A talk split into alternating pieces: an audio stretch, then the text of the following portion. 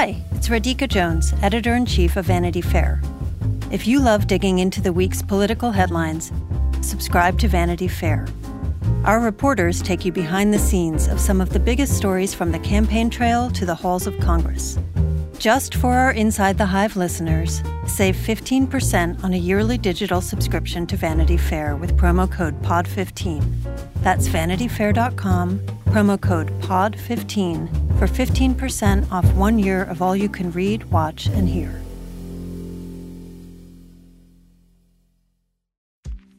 AI is making waves in every field it touches. President Biden is now on TikTok, and the election draws closer each day. With so much going on in the world, it is hard to keep up with it all, let me tell you. Hi, I'm Kai Ryssdal, the co host of Make Me Smart. It's a podcast from Marketplace. And every weekday, Kimberly Adams and I break down the latest in business and the economy with short daily episodes to make it easy for you to stay in the know. Listen to Make Me Smart wherever you get your podcasts.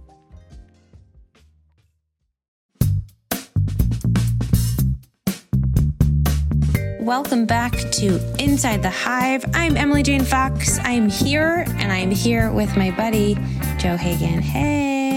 Hey, hey, hey. I'm so happy to be Back here. in the saddle. Yeah, this yeah, is Yeah, me too. I'm glad you're here. This is going to be our new normal. We're really we're really getting back to well, our new old normal. But we're getting back to it. Mm-hmm. Life is sort of getting back to normal around here. And we're hoping that, you know, we're setting a trend for the rest of society to get back to its new normal. Mm. And we want to. I, you know, I was just thinking the other day, uh, we were worried about the Omicron, Omicron, Omicron? Omicron. Omicron? and uh, we may have less to worry about than we thought. We, you know, it seems like uh, it's good that we were cautious, but maybe it'll be okay. Uh, I was reading a few days ago that said, you know, in three months' time they'll have a new booster shot for the Omicron. And I was like, wow. And I had just gotten a booster this week. So I was just thinking about how many shots am I going to end up getting in my lifetime for this virus? And then I was thinking, uh, you know, the new kind of like pickup line is going to be that I've been vax boosted in Omicron. And then whatever comes after after Omicron, right? I think that this is just going to be a reality where we are constantly I mean, maybe I don't know. I, I, what do I know? But maybe we're getting boosted all the time, and there's new variants, and some of them are going to be as severe as Delta and communicable as Delta, and some of them are going to be as communicable but maybe less severe, like Omicron. And uh, we're just gonna live in this cycle for a long time, I think, and we will learn to take calculated risks as we have.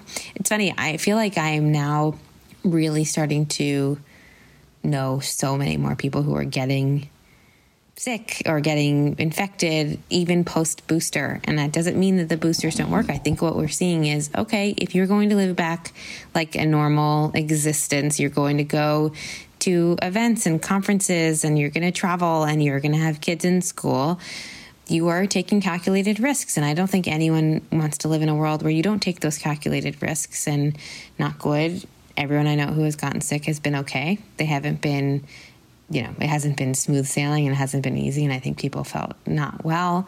But the vaccine does work at keeping this at a at a general illness and not something that's catastrophic or or life threatening. So this is where we well, are. Well, that, that's right. And the the difference between getting sick and not dying and getting it and dying is a I would say a giant difference. It's meaningful. So it's a meaningful, and so you know the every report you see, the doctors are saying the hospitals are filling up with people who have refused to get vaccinated. And of course, they're displacing all the resources for people that have other kinds of illnesses, mm. right? And um, this has just obviously been a theme for weeks and months on end this idea of the anti vaxxed getting the illness after being morons for as long as they have been. You know, I just, right here in my town, a prominent local figure who uh, owned and ran a restaurant didn't get vaxxed, got it, and within two days was dead. Oh, God. And it's just, it's real. I mean, we read about it in the paper, and if you haven't been touched with it in an immediate way, you, you must know by now that this is this is a thing that can touch you out of the blue. And uh, So get vaxxed. Of course, you don't need to be told that if you're listening to this podcast. You likely have done it, but trying to encourage everybody else to do it. How do you feel post booster? Anyway, you know, I felt terrible yesterday and it wiped me out pretty hard. I've had little waves of it today, but I'm mainly fine. Uh, I'm just glad to have gotten it. And, you know, I just went to a pharmacy. It's so weird that pharmacists are now coming out from behind there and giving you a shot. It's, it's just a bizarre thing. But, and the woman who gave me, the, and I also got a flu shot, so I had one in each arm. Mm-hmm. And it was mm-hmm. just like, next day, I was like, neither arm was really doing great. Yeah. But uh, the woman who worked there says, uh, you know, she said, I just wish that everybody would get vaccinated, but there's still all these people that won't do it. And so, you know, it's frustrating for the people that are trying to get everybody vaxxed to see all this, you know, resistance to it. Any case, that is, uh, but mainly, I feel like we're moving in the right, right, direction. I think I saw a number yesterday that like 60% of the country is vaxxed. That's the majority of people, and we're heading in the right direction. Great. I mean, I, and you keep seeing things about mandates and companies taking lines. I know at our company, I showed proof of vaccination, and uh, basically everywhere I go into, I, I, my in laws were here this week, is lovely, and we were going out to dinners outside still, and even sitting outside, I had to show proof of vaccination uh, at our local neighborhood restaurant, and, and great. I'm, I will pull this card up as often as I possibly can. And, and I was invited to a conference next week that I may or may not be able to go to. And it's required to be vaccinated and proof of a test 72 hours before the event. So this is just sort of the thing that we're going to have to do. And I'm game for all of it. I think we should all do all the yeah. things. Can I just say something really quickly? And, and then we have a lot of uh, more uplifting things to talk about. But I wasn't on the podcast last week. And uh, I talked about this with some some friends of mine who, we, when we were talking about all of the choice stuff that's happening on the Supreme Court. And I know this is the most obvious point for anyone who's a thoughtful person, but I just, it's been, I literally think about it every day. The fact that people are anti vaccine mandate and also don't want women to be able to choose what is done to their bodies and also yeah. oppose gun legislation is the most intellectually hypocritical thing in the entire world. And I don't, I know it's obvious. I know it's been said a million times, but I just think we need to keep saying it over and over and over again because it's the most ludicrous thing in the entire world. And all it is is extreme sexism and backwards thinking. And if, if we continue to just roll our eyes at it rather than name what it is, um, it'll just keep going on. So hopefully we can just continue to name it out loud and, and point out the fact that it is wildly hypocritical, illogical, and deeply sexist. And can I just add dumb? Yes. I'm sorry. You. I'm just going to say it's really it's really dumb. That's that's the word you know? that I meant to say. it makes smoke come out of my ears when I think about how hypocritical it is, and when I think about uh, these school shootings, mm. when I think about these Republican politicians who think it's funny to have like a Christmas card picture with their Ugh. kids with assault rifles in their hands.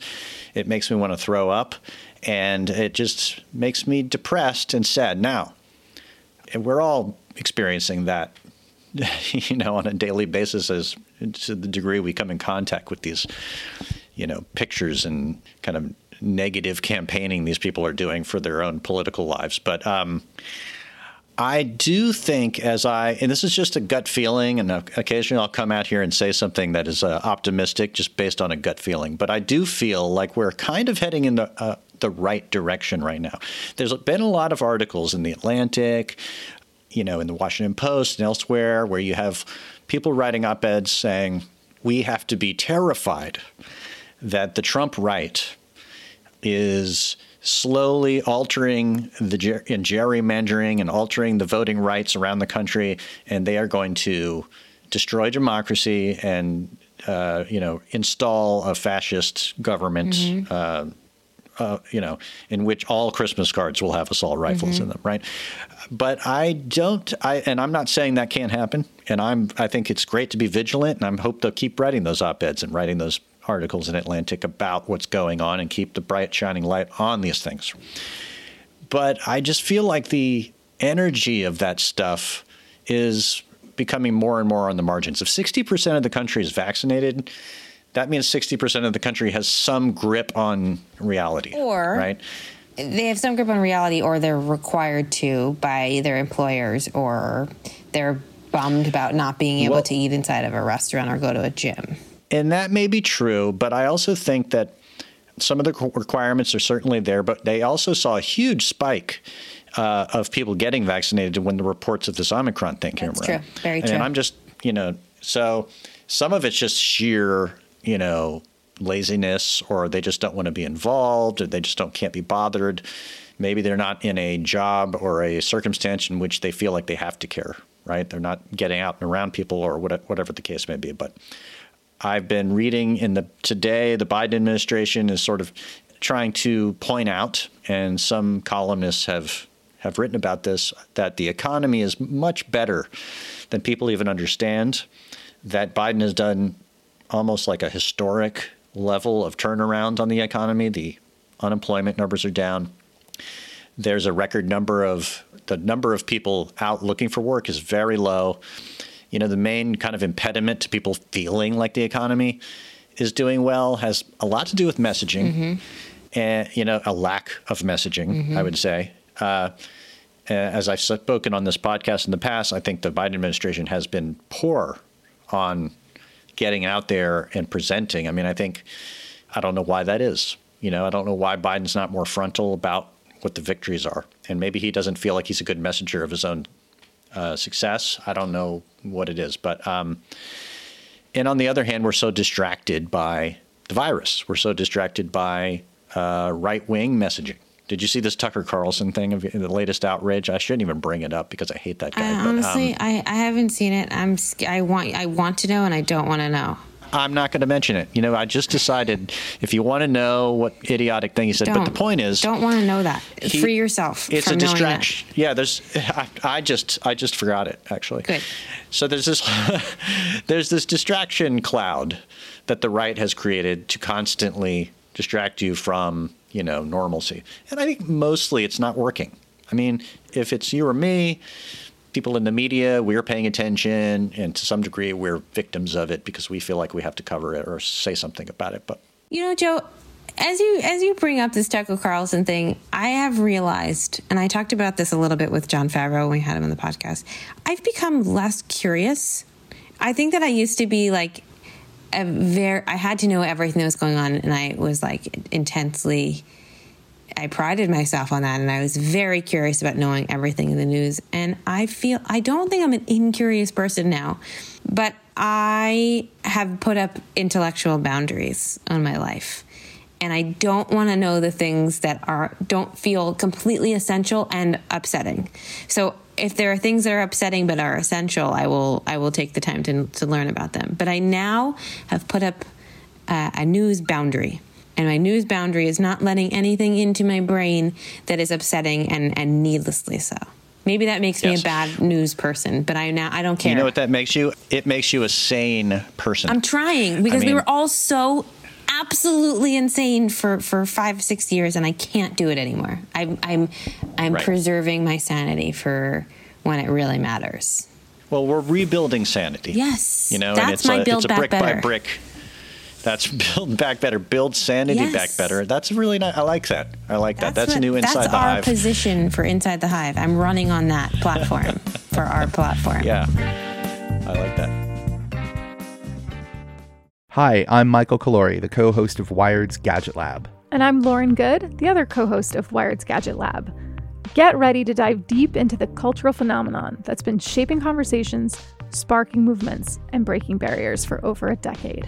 The new three part docuseries, Black Twitter A People's History, based on the groundbreaking Wired cover story by Jason Parham, explores everything from the fun, games, and inside jokes that characterize the early years of Black Twitter to the social movements, the voices, and the hashtags that made Black Twitter an influential force in nearly every aspect of American political culture.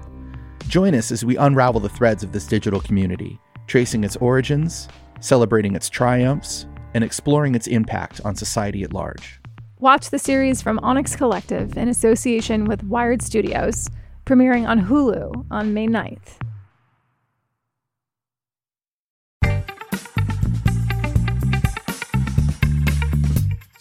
Talk about building back better in our our professional lives here. You and I both have some stories to talk about. Well, it's funny. Uh, it's exactly thematically uh, perfect because it's about people trying to regain sanity. Mm. And um, just to put another sort of thematic layer on it, it's interesting because you wrote a profile of somebody from the political world who is finding uh, sanity through art.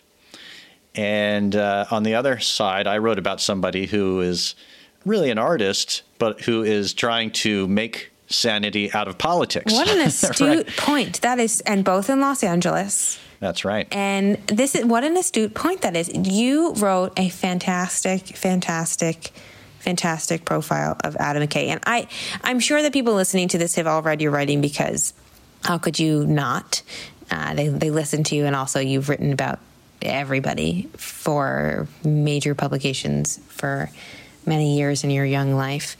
But uh, you are Joe is a master at this class. I don't think that there's anyone better working as a professional journalist than Joe Hagan at, at profile writing. He is truly the gold standard. Every journalist wants to be him.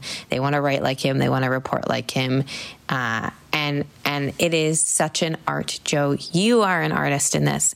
But but this profile of Adam McKay at this moment in time when he has a big movie coming out it's so funny because the, the, the profile starts with him basically trying to write the beginning of the profile for you and saying that the the art of this kind of personal profile is dead and it's from from the past. And i think you go on to disprove his theory. This is very much something that's happening in the present because of you and because of how well you did this but i, I also just think and other reporters will know this and, and people who are very keen on magazine profile writing and reading uh, you did something that was masterful. You had someone who was clearly ves- very um, self conscious about participating in this completely open up. You go from someone who is very obviously uh, hesitant to sit down and talk to you and, and, and do this to immediately him talking about his therapist and probably the most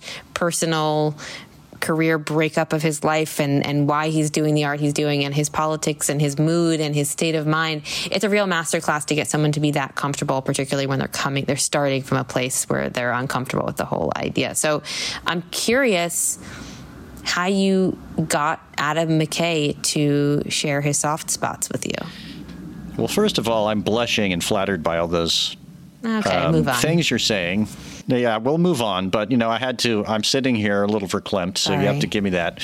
Uh, that's very kind of you to say. But um, it's truth. It's really a little bit about just in this particular case, especially understanding who he is and what he is. I was a fan, mm. so and I'm a fan of some of his movies, and uh, but I also understood right away when I began talking with him. I usually have a little pre-conversation with somebody about what should we do? And how might this go down? And let's make it different. Let's make it better. And um, he was he's a born collaborator right? He wants to collaborate. And he's also somebody who likes control. Uh, you know you can tell that he would like to help you and uh, and then have some hand in sort of shaping what happens. And so I didn't really I was just sort of surfing with it for a while, not knowing where all this is going, but I could tell that he was game and that he wanted to have fun. And he's a funny guy, right? You could just tell right off the top. Adam McKay, funny guy. Um, and I, as I mentioned in the piece, he sort of made this joke about um, that we would play a one-on-one basketball game and that whoever won would get to write the lead of my piece, right? And at first I thought, oh, that'd be funny, right? Let's we could try that. But then I realized that he's a basketball fan and he's six five and there was no way I was going to win that game. Um, but he said, I'm going to write you these leads anyway. He kind of liked the idea of doing it. And uh, I didn't know what whether I was going to use them or what purpose they would serve. And it, he didn't send them to me until after I interviewed him. But just, you know, but just saying, yeah, let's do it, just being game sort of opened him up. He made him feel like we were going to have fun. And I think that that, you know, you just kind of roll with that. And, and let's be honest, too just to be square here, he, we're roughly the same age, and it was easy to relate to him, right? He's from a similar cultural background and had the same touchstones, let's say generationally. He's a Gen X guy, right? But one of the fascinating things that I think people will find in this article that I was fascinated with uh, is I decided to put in his fictional leads that he wrote into the piece. And it was not until I started to feather them into the piece and kind of think about the theme of the piece and also think about what his therapist had been telling him about his creative life that I began to realize how these were such self revealing things that he had written, that they were all like uh, parodies of himself as a as a jerk or some kind of like hypocrite or somebody who was like a rich Hollywood guy who had left wing politics, right? Which he roughly you know, is in composite, right? But he was mocking himself. And there's this, you know, humor, as we know, is there's a kernel of truth to it. There's something there that he's uh, mocking, and he's mocking himself. And I realized that I needed to dive into those insights that he's giving me. He may not be aware he's giving them to me. He thinks he's being funny. He's just being a comedian. Or maybe he is aware. But um, in any event, it was a great opportunity to have fun with the piece. And as you said, and this was the thing that made me pull my hair out and sweat and gnash my teeth in the writing process is like, okay, if you're going to set up the piece at the beginning, and this is real workshop kind of writing talk here, but if you're going to set up the piece as like celebrity profiles are stupid and not worthwhile, you better make you better prove him wrong by the end, you know. So it set up. It was a little bit of like. Uh, he was Babe Ruth aiming for the outfield, and I had to hit the ball, yeah. right? So that's it's entirely anyway, right, it, and and and I think what you're saying about uh, you know the expression in wine there's truth that that yes. oftentimes when when people will drink you will find out what they really think i think that in in what he gave you as these sort of jokey things that you should you should include in the story was the truth about how probably the, the things that he's most insecure about are the things he's he's either uh, wanting to portray or scared you will portray. And I think that that is incredibly revealing about the things that he either wanted you to hit or the way he wanted you to hit them. And I think that you obviously teased out a great amount of meaning in that. And I also think that I hear you on you guys being of a piece, right? And then that made it easy for him to open up to you. But I think a great part of our jobs is even when you can't relate to someone is making them feel like they can relate to you right i think that mm-hmm. uh, when i describe my job or why i think i'm good at my job on the days where i do feel like i'm good at my job and that's not not all the time uh, it's a lot of forced intimacy and yeah. you have to be really good at making people really comfortable quick in an incredibly uncomfortable situation right like that is a yes. huge part of our job and and whether or not you realize it or you stop and take the thing it's like you're kind of a spy you kind of have to mm-hmm. disappear into the surrounding and make someone feel like you've been there for a really long time or that you're not there at all otherwise you're not able to get the real of it, right? You just get someone who's pretty good at talking to reporters, telling you exactly what they want you to see. You you have to disappear into it or make someone feel like you've been there forever. Yeah. Well, one of the things that you and I both know in this business, especially when you're writing about Hollywood or people in power, and which we do quite often, is that obviously everybody has something to sell, mm. right? And so you're coming to them at a time when they do want something, right? But one thing I've come to understand is people want to be understood, mm. right? And if you are there to say, I'm here to understand you, uh, and I want to understand you, and you ask probing, interesting questions, it just, there's a sort of natural flow that can occur if you let yourself be relaxed and try to genuinely get to understand what's going on in their head and and you know and ask what might be otherwise tough questions in the context of um, trying to understand, which doesn't have to come off as confrontational or belligerent. You can ask the tough questions if you are asking them in a way that feels like you're not asking them to ask because you have to ask the tough questions, right? They have to be part of a larger thing and and by the time you get to the tough question that they knew you were going to ask and that they feared you were going to ask, that you've built enough trust with that person that you are actually listening to what they're saying in order to give you the right answer or, or the, the thoughtful answer to that tough question. Yeah, yeah. Well, there's a character in my story, and I think that um, it's worth just noting that he he had a therapist, this guy Barry Michels, right?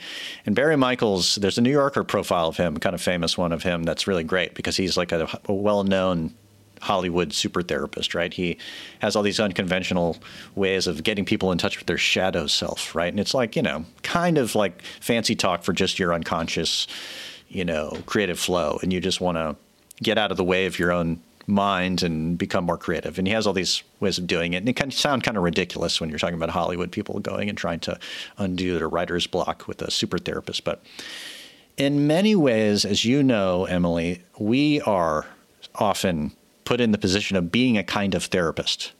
You know, you're sitting there kind of asking very similar questions that a therapist would ask. Tell me about your mother, right?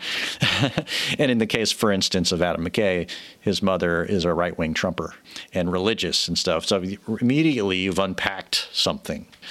And I have a friend, a very good dear friend uh, named John, who's a, a therapist in the West Village in New York and has a lot of like, you know, high powered uh, clients and stuff. And, uh, you know, we talk about this all the time, how we're basically in the same business. And, you know, we're, we're uh, unpacking people's motivations and trying to find out like what's driving them, right? So, and this is about as good a segue as possible to your story, which, if you are listening to this podcast right now, you should open up vanityfair.com. It's very likely it's going to be there. Uh, if not today, then tomorrow. A profile um, that Emily has written, and I know she's been spending weeks on this because I've, I've known about this in the background for some time. A very fascinating profile, which I finished like an hour ago. She gave me a preview. Such are the um, you know benefits of being co-host of Inside the Hive, mm-hmm. and it is such a fabulous piece. I think the first thing I told you is like this reminds me of like a classic profile from like New York Magazine in the 1970s. Ugh. It just has this great, you know, it's an encounter right? I love encounter pieces, right? Where you're just, it's a little bit more than a talk of the town piece. It has a richer feel to it. And of course, we were talking about another person trying to build back better. Uh, it's Build Back Better Junior. Yes. Really. Yes. Um, and that would be Hunter Biden. And what you've written about here is his new gig as a abstract painter.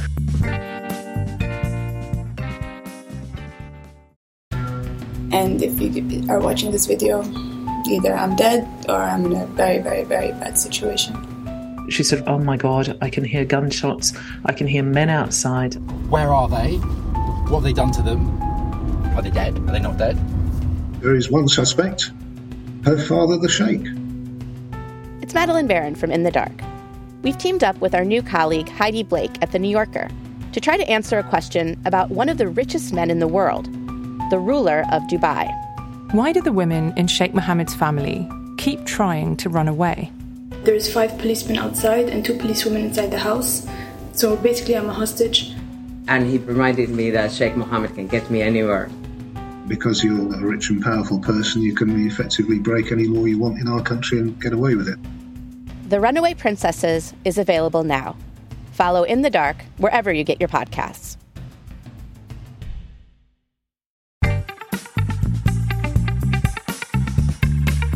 Yeah, it's well. I, I, will say the first time I spoke to him was here on this podcast when he had his book come out. I was about to say that yeah. in the spring, and it feels like a natural extension of things for me to write about. I spent so much time writing about the last first family. Uh, it's a very different family and a very different feel. Yes.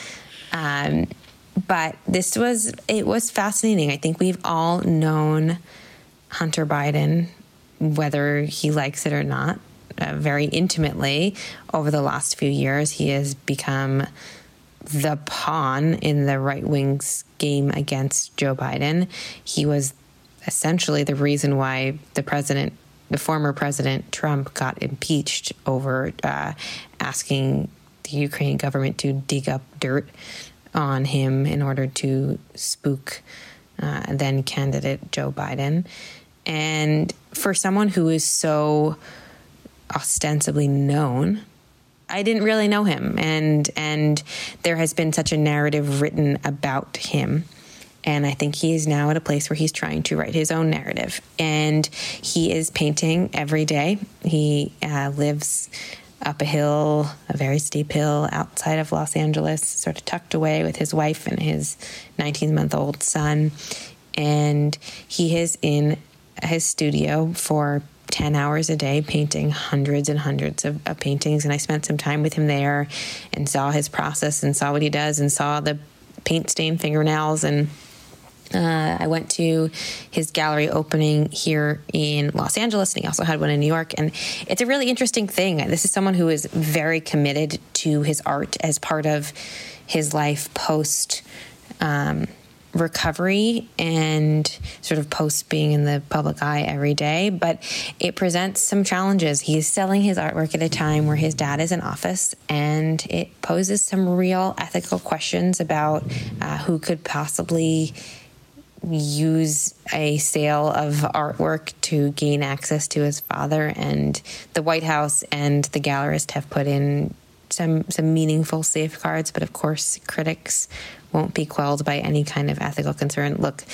uh, we spent I spent so much time writing the last five years about um, the Trumps and the children and all the family members using their positions of power for personal gain. And so it is completely fair game to ask these questions. But the story obviously hits on that, but it's mostly about where our our first son is in his artistic journey in his first chapter of this new life in Los Angeles.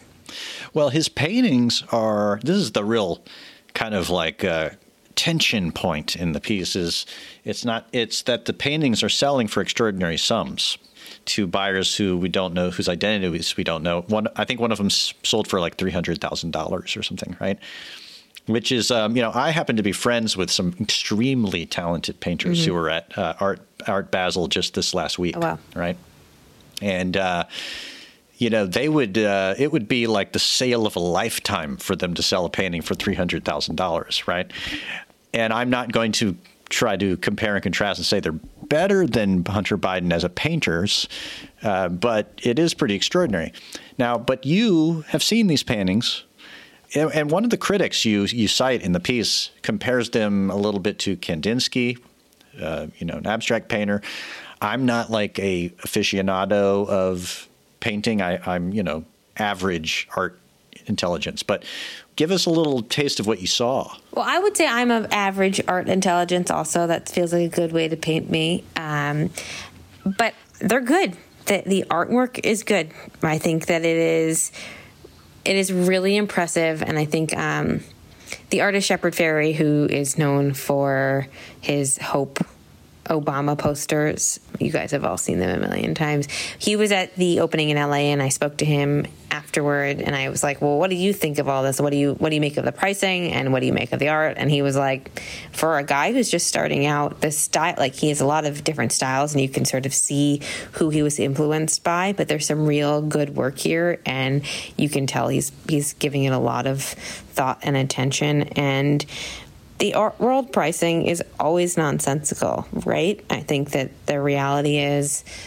mm, it's a very opaque process and he's like if people will pay that for him good good for him his gallerist basically told me hunter biden is a figure in history and so not only are you paying for art that is good but you're paying for who he is I understand that that gets factored into pricing. I can also understand how the fact that you're paying for who he is could be ethically challenging for someone whose father is still in office. One one thing that I thought was really interesting, and I, I pressed him on this. Why sell it now, right? Like if you, it is, mm-hmm. his explanation for why he is doing the art, and, and I will will not do him justice. You should go read the story to hear his quotes about why he's doing the art. It's really beautiful, and uh, I a thousand percent understand and and it's emotional. He's coming from a, a place where he didn't think he was necessarily going to be here. He definitely didn't think he was going to be in such a good place and he is and i think that the art uh, has a lot to do with that. So i understand why he's doing the art. I, I couldn't going into interviewing him understand why he was choosing to sell the art. And he told me that he he recently had a, a friend say to him why not just be an emt or something like that? Like do your art and don't sell okay. it.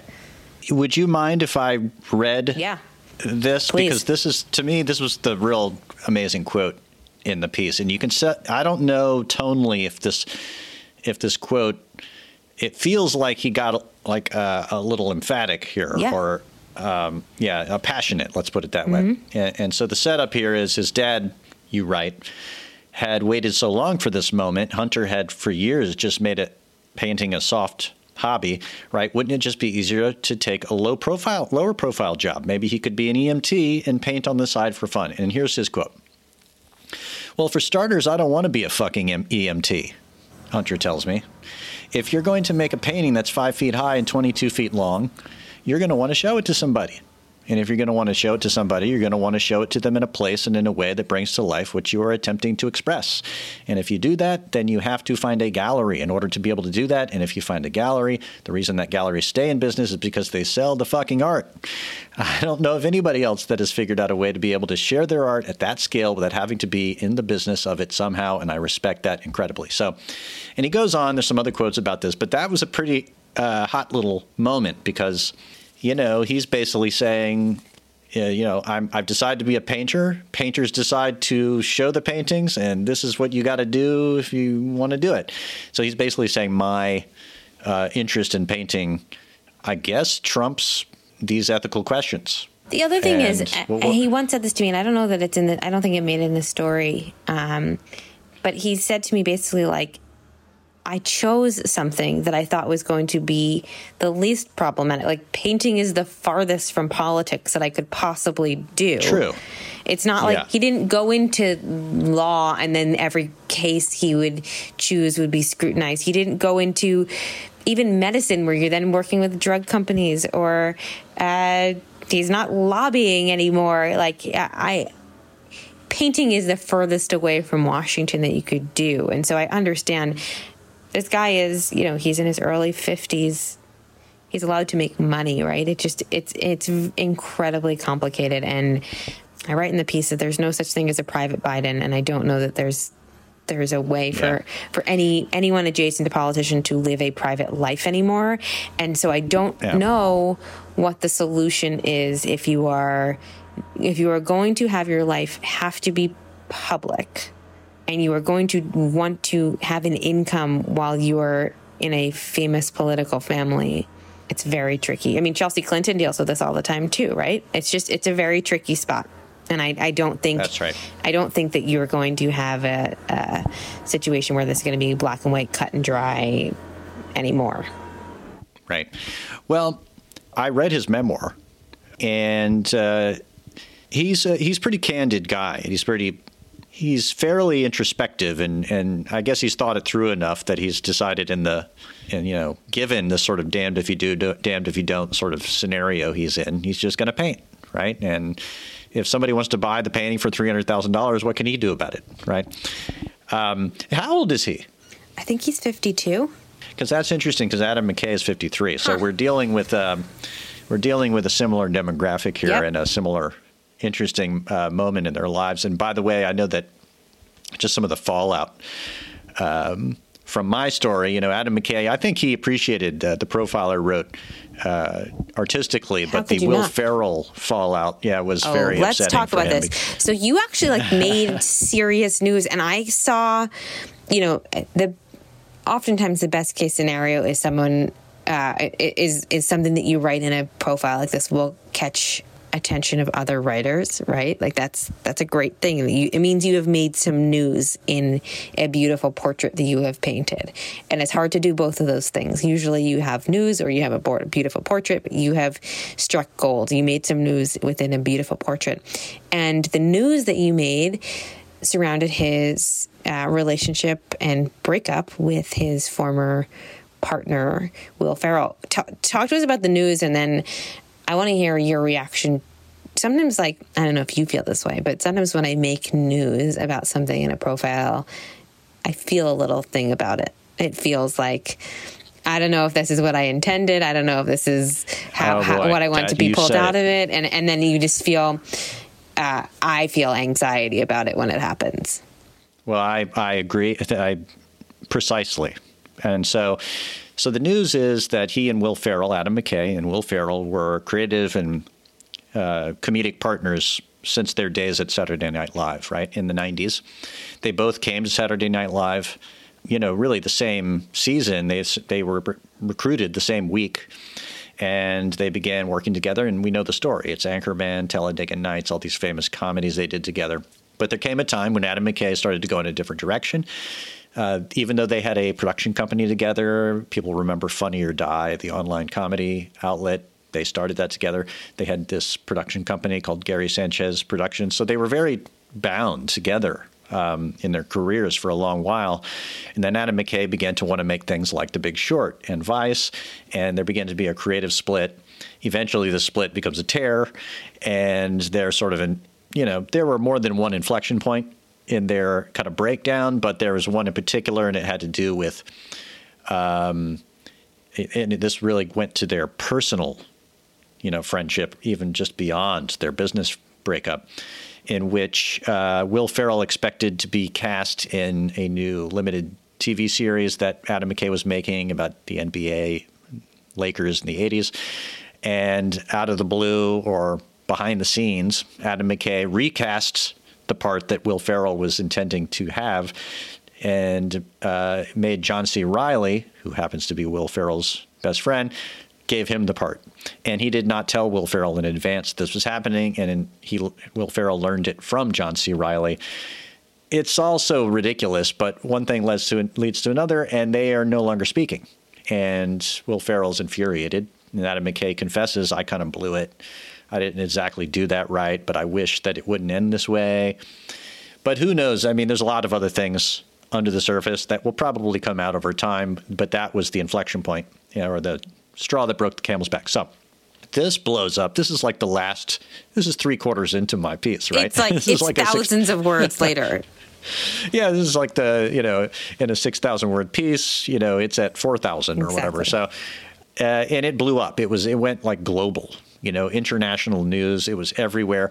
And I have to say, and I'm I don't want to like let too much out of the bag here, but like Adam McKay, none too pleased because he has this movie coming out and he wanted his movies about climate change, and he has good intentions to tell a parable about our problematic society and its inability to cope with climate change. And he's personally very concerned with climate change. There's a line in the story that he says um, where uh, he says, you know, climate change is the biggest story in the history of upright apes, is one of the quotes, right? And he was complaining about I can't believe this Will Ferrell story is now like everything I have to talk about in every interview after this story came out. And I said, well, you know, it turns out upright apes like gossip. And, uh, you know, it's, in, in a sense, the next thing I told him was that's what your movie's basically about, right? The movie is about our inability to uh, focus on important things because we're just so distracted by bullshit, mm. right? like uh, the certain Fox News host who I mentioned in passing, and I almost became a victim of that, yes. right? So, I mean, that's and so it's in a way the and I to be to get to my feelings about it, I don't like it when I mean I'm glad for the magazine because they like to have the the traffic, right? Uh, Vanity Fair and The Hive, they can get traffic from big news stories, and everybody loves news. But this is the conundrum of modern journalism. It's not only that I actually don't think it's a conundrum. It's you're not you didn't publish the story with the intention of having clickbait. It wasn't the headline of the story. It wasn't right. that. You genuinely within a 6,000 word story made something that was so newsworthy that people picked up on it. You are just an empath right? And yeah. you know that this was one piece of a much longer thing and it wasn't the main thrust of the story, and it just happened to be so juicy that it caught attention and people lost sight of the main thrust of the story. And sometimes people's minds are so conditioned to the clickbait of it, right? And people made clickbait out of your much bigger story. And so you sort of feel possessive over like the overarching thesis rather than the bit of news. And that feels strange right. sometimes. Very much, yeah. And you want people to like find out that this story, which they only got this little tiny slice of, is this thing that you labored over. You know, you know, we're in a sense, you and I are uh, portraitists, like you know, from like the 17th century or whatever, and you're going to do like a giant painting with like you know, a big gold frame around it, and it shows a dog and it, a you know, a, wife and child and the you know, Lord of the Manor, and they all have expressions on their face that tell you something about their inner lives. You know, we're, we're you know we're doing these, and so you do it, and then the entire world just focuses on like a little you know, a grasshopper in the corner or whatever, and you're sort of like, hey, but I made this painting. So uh, I'm not saying we're artists of that level or actual. Uh, masters, but I'm just saying, you know, there's an analogy of like if in our version of it, in our little world, uh, there's a lot of blood, sweat, and tears of to create these things. But in any event, I'm happy that people read it and looked at it and. I, I have no complaints. You know, it's funny because as as your friend and colleague, I was so excited that it was getting so much attention. But as someone who could very easily put myself in your shoes, I knew that feeling that you were probably like, well, this is great that there are eyeballs on this, but is this what I want the eyeballs for? And this is one Yeah. piece of it. I know that spiral uh, that that you can internally have, and I felt all of those feelings at once for you. Yeah. Well, you know, thus is modern journalism. This is the modern, the modern, the world in which we live. It Uh, or as John Homans would have said, this is the uh, this is the life we have chosen. Right? He's he's quoting The Godfather two or whatever. That But, is um, exactly as I sit here, like ter- my story is about to come out in any second, and I'm like terrified of 17 million things that could possibly happen, um, and and all of them are, are opposing. So I don't know which thing is going to actually be the terrifying thing that will happen, but so many of them right now. The possibilities are endless. So. Well, you're you're right at the precipice right now because as we sit here and speak, the uh, Hunter Biden piece has not come out yet, but. I'm sure uh, we will be talking about it, and it's very likely that the quote I read, for instance, you know, uh, may you know it's always what you out. don't expect. That's the reality. Yeah. Sometimes you know Yeah, you have true. you you're like, oh, this is news and it's going to get pulled out. And other times, it's not the news that you expect, and it's this one other thing that you were like, oh, that's totally innocuous. I wasn't even going to put that in there. And that's the thing. And sometimes it's nothing at all, and people read it and say that's lovely and move on with their day. And that to me is almost better. Don't tell our bosses, Yeah. but that sometimes Yeah, yeah, feels yeah. like it's a saner way uh, to live life.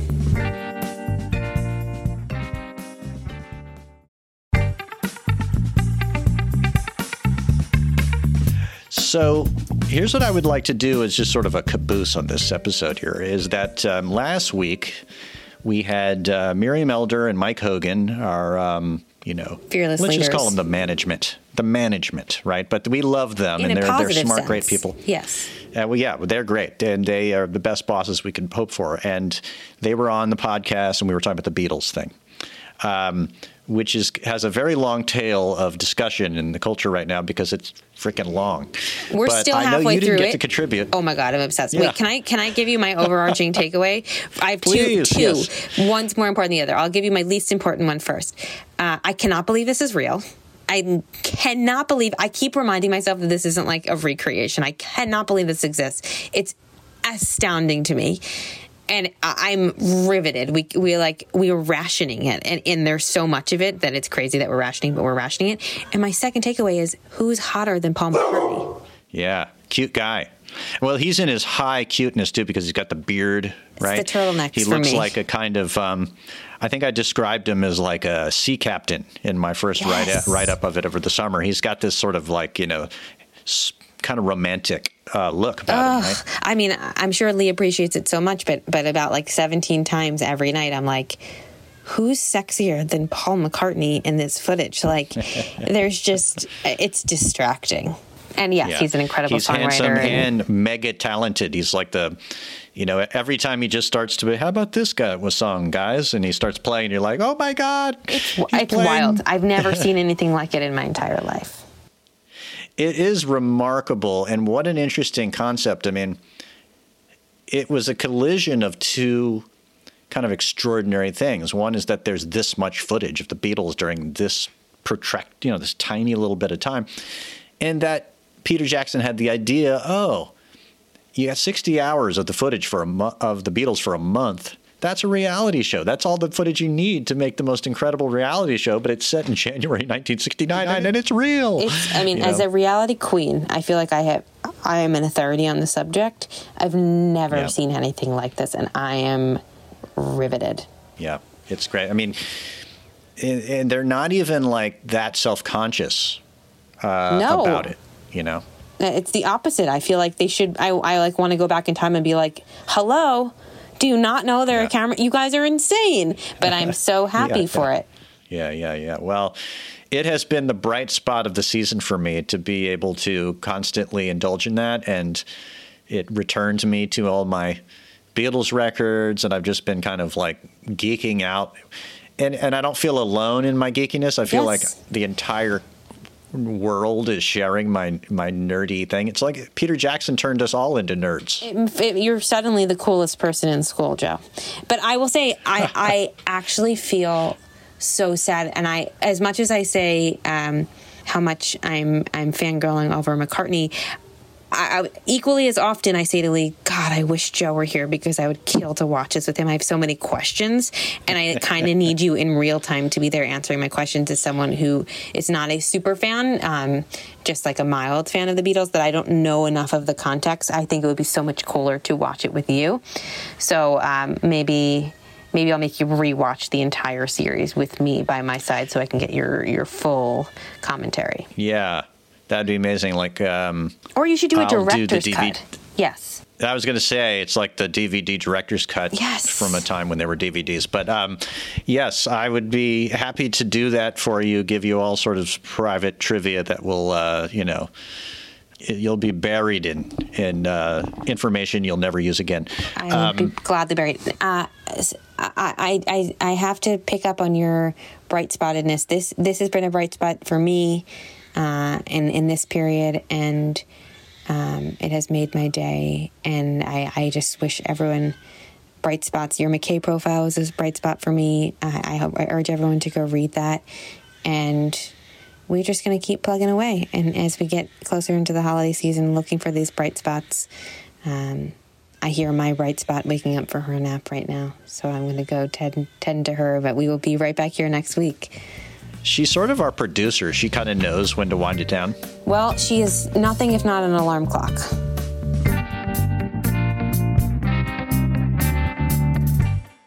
That's our show this week. Thank you to Emily Jane Fox and her dog and her baby for all coming onto the podcast this week. Thanks to our producer, Brett Fuchs.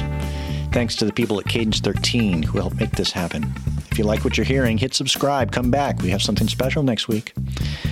Please support our sponsors the way they support this program. And we'll see you next week.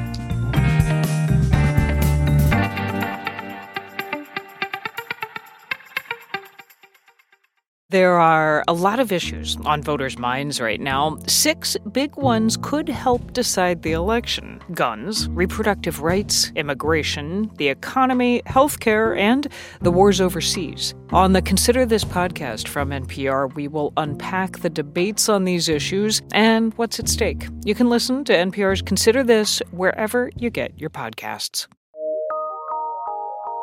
From P-